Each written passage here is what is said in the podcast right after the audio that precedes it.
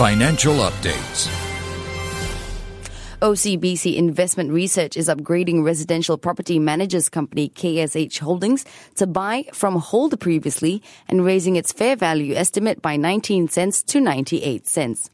This comes despite KSH posting a slightly over 28% drop in full year earnings to $29.5 million for full year 2018 ended March. Total full year 2018 revenue slid almost 33.5% to $132.6 million on the back of a decline in project revenue.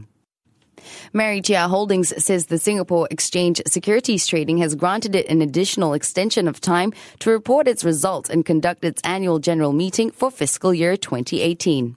The Slimming Services chain has been granted a two month extension to release its fiscal year results and hold its AGM by September 30th.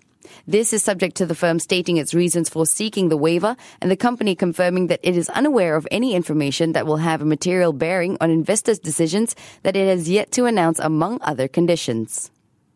Political uncertainty over Brexit is weighing on business investment in the UK, which has fallen to the lowest level for a year.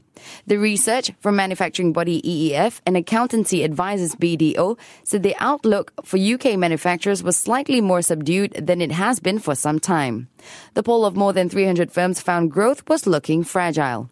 And that was your finance news update on Money FM.